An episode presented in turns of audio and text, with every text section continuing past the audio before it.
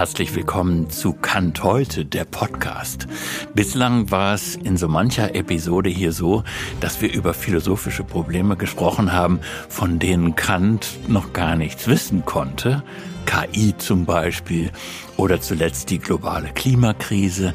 Aber diesmal können wir sagen, Kant war grundsätzlich vertraut mit der Thematik und nun ist es an uns zu fragen, ob man heute in seiner Spur weiterdenken oder lieber über ihn hinausdenken sollte. Unser Thema ist nämlich diesmal Kant und die Armut. Und zu Gast ist Corinna Miet. Sie ist Professorin an der Ruhr-Uni Bochum, eine von vier Universitäten, die im digitalen Kant-Zentrum Nordrhein-Westfalen verbunden sind. Willkommen, Frau Miet. Hallo, Herr Wiebeke.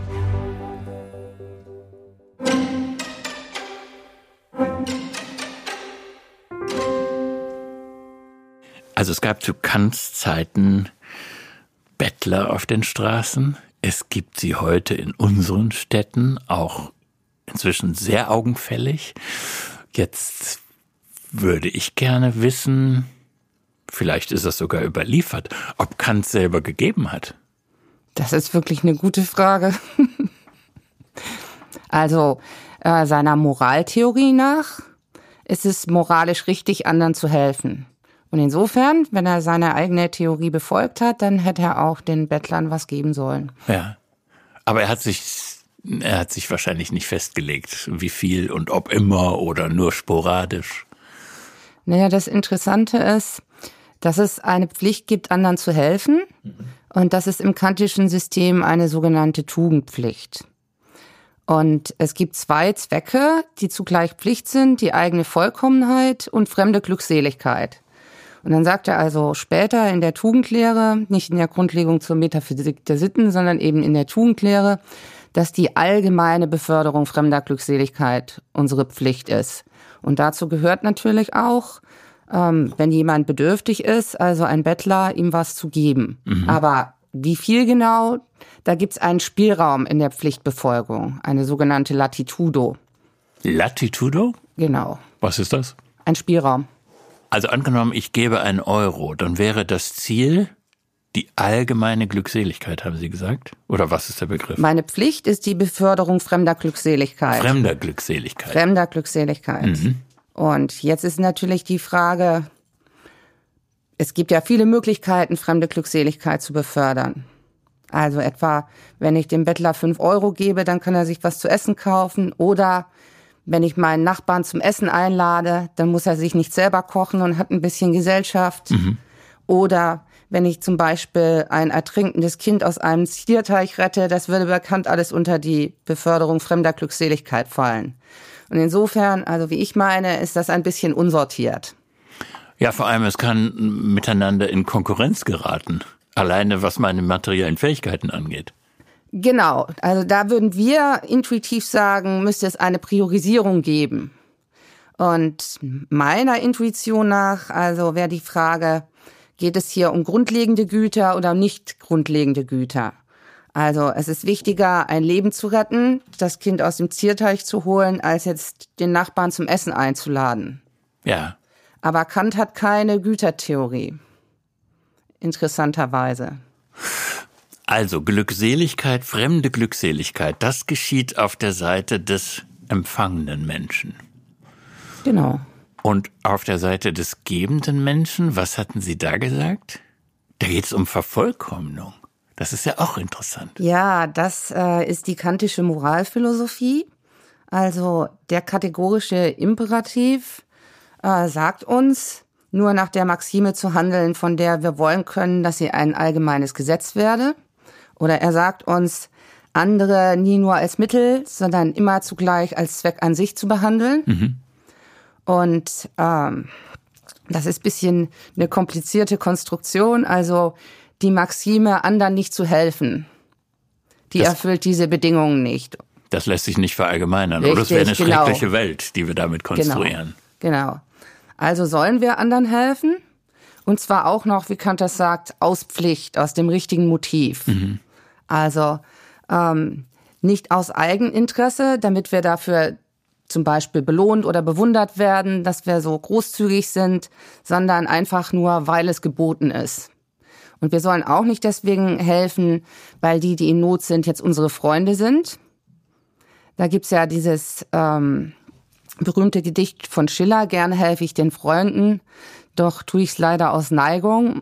Und da wurmt es mich oft, dass ich nicht tugendhaft bin. Ja. Aber es ist, finde ich, an der Stelle ganz einsichtig, dass Kant das so macht, denn sonst würden wir ja, wenn wir aus Sympathie helfen, nur den einen helfen und den anderen nicht, die vielleicht in derselben Notlage sind.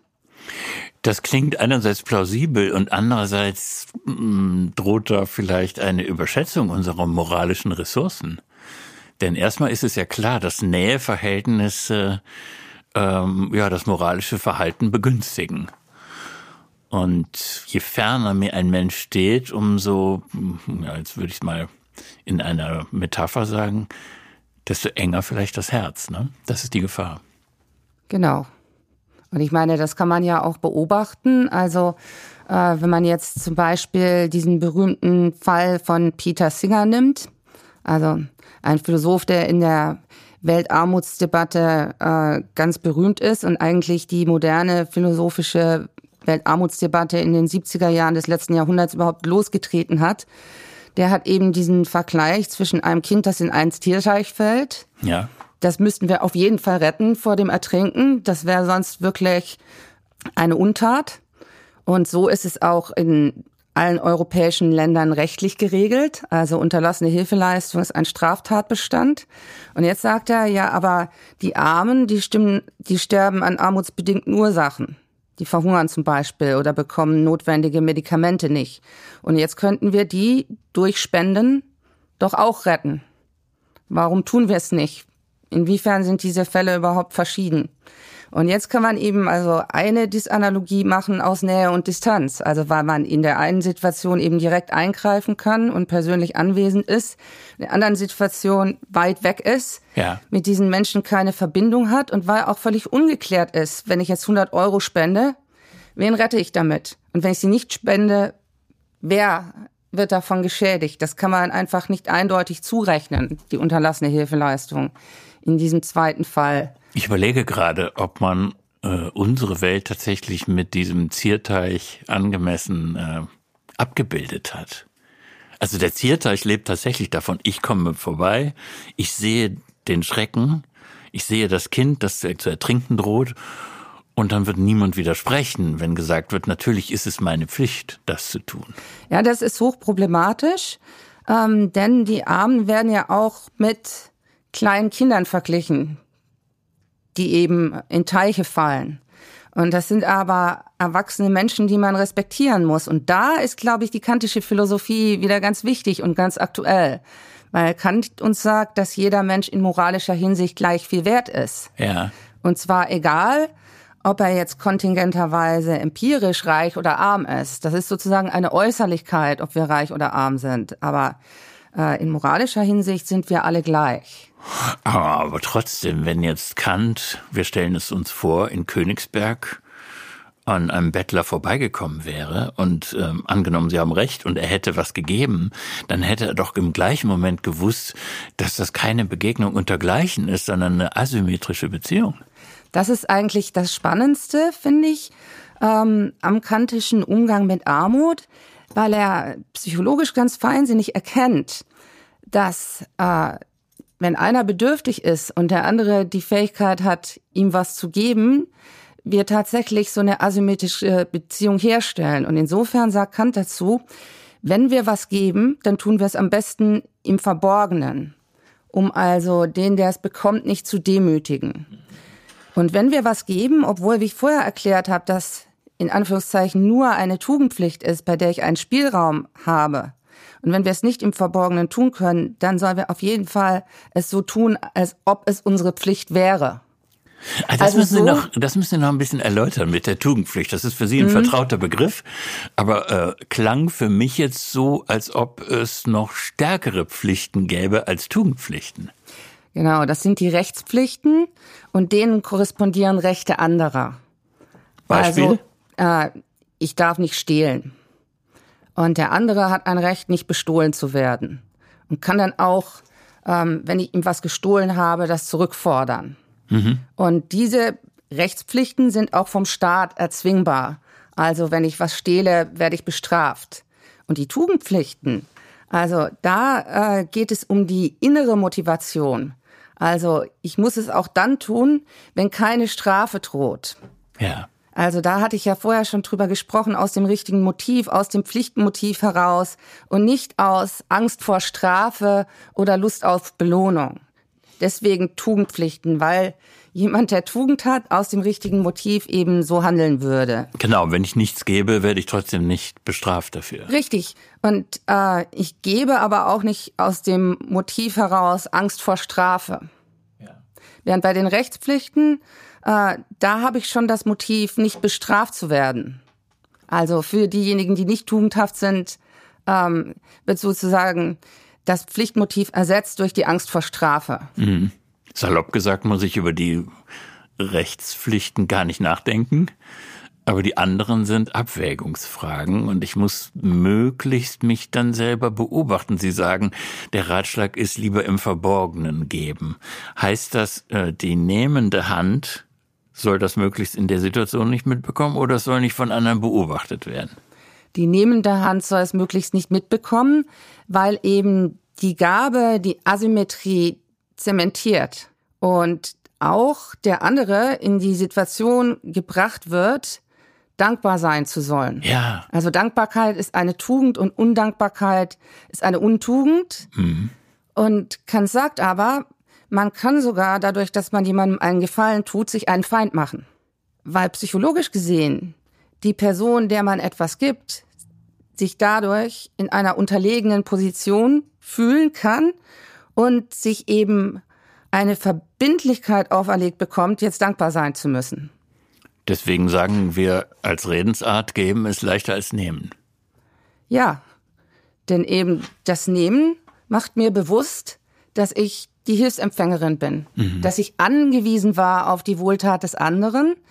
Und das ist natürlich auch problematisch an der Konzeption der Tugendpflicht, dass der Tugendpflicht eben kein Recht korrespondiert. Das heißt, wenn ich bedürftig bin, bin ich von der Wohltätigkeit, von der Tugend, von der Moral der anderen abhängig. Und ich kann aber nicht sagen, ich habe ein Recht darauf, dass ihr mir helft. Ja. Jetzt müssen wir nochmal das Teichbeispiel von Peter Singer aufgreifen. Ähm, wenn ich Sie richtig verstanden habe, konstruiert er eine Pflicht von allen Menschen in wohlhabenden Gesellschaften, sofern sie selber wohlhabend sind, äh, das nicht nur dem Staat zu überlassen, sondern auch individuell zu helfen, also zu spenden. Genau. Und was kann da der Kompass sein? Also wie viel man spenden ja, soll. Ja, zum Beispiel. Ja, also aus der Theorie von Peter Singer kommt eigentlich heraus, weil der einen direkten Gütervergleich macht. Er sagt also, in diesem Teich habe ich auf der einen Seite das Leben des Kindes und auf der anderen Seite nichts von vergleichbarer moralischer Bedeutung, denn ich muss mir nur die Hose und die Schuhe nass machen. Mhm. Und insofern ist es klar, dass das Leben überwiegt. Aber wenn ich so an die Sache rangehe, dann müsste ich auch all meine Luxusgüter aufgeben. Denn es ist natürlich wichtiger, dass Menschenleben gerettet werden, als dass ich zum Beispiel in Urlaub fahre, Auto fahre, ja. mir schöne Kleider kaufe. Also diese Theorie zu Ende gedacht, verlangt von mir, dass ich bis zu dem Punkt spende, wo ich selber bedürftig werden würde. Fast Peter, niemand tut das, ganz Fast niemand tut formuliert. das. Und Peter Singer hat dann auch gesagt, äh, das wäre zu krass, da wären die Leute nicht mehr motiviert, deswegen sagen wir mal 10 Prozent. Das 10 Prozent von dem, was ich besitze. Ja, 10 Prozent von dem, was man an Einkommen hat. Ja. Gut, das wäre je nachdem immer noch sehr, sehr viel. Das wäre immer noch sehr, sehr viel, aber Peter Singer sagt, das wäre doch zumutbar. Also da könnte man doch sagen, wenn man das jetzt vergleicht mit dem, was auf der anderen Seite auf dem Spiel steht, dann kann man das doch wenigstens verlangen. Peter Singer lebt ja noch. Ja. Kant nicht mehr. Versetzen Sie die beiden doch mal in einen fiktiven Dialog über diese Frage. Was könnte die Antwort von Kant sein an Peter Singer? Also zunächst mal ähm, ist es interessant, dass wir bei Kant eine Stelle finden, wo er sagt, dass wir dafür verantwortlich sind, keine Schulden zu machen und nicht bettelarm zu werden. Und das finde ich eigentlich eine interessante Stelle, denn ich hatte vorher gesagt, äh, der kategorische Imperativ sagt uns, andere nie nur als Mittel zu unseren Zwecken, sondern immer auch zugleich als Zweck an sich selbst zu behandeln. Und da sagt Kant, wir sollen uns aber auch selbst nicht von anderen instrumentalisieren lassen und natürlich auch andere nicht ausnutzen. Ja. Insofern ist jeder erstmal für sich selber verantwortlich und hat auch die Pflicht gegenüber sich selbst und gegenüber anderen, sich nicht in eine Situation zu bringen, in der eben hilfsbedürftig ist. Und das ist eine interessante Aussage von Kant, also diese Pflicht gegen sich selber, den anderen nicht zur Last zu fallen, also sie nicht als Hilfegeber zu instrumentalisieren. Ja. Ich höre das so, das ist jetzt vielleicht äh, zu, zu leichtgewichtig, was ich sage, aber ich höre das so, als ob wir auch mit Maß geben sollten. Das heißt, auch nach dem Geben, und sei die Spende noch so großzügig, soll ich nicht nur nicht selber so bedürftig sein wie der Mensch, der von mir empfangen hat, sondern vielleicht sind sogar noch ein paar Freuden im Leben danach erlaubt, nach der, nach der Gabe. Das ist eben umstritten. Also es gibt einen sehr interessanten Aufsatz von Susan Wolf, der heißt Moralische Heilige, Moral Saints.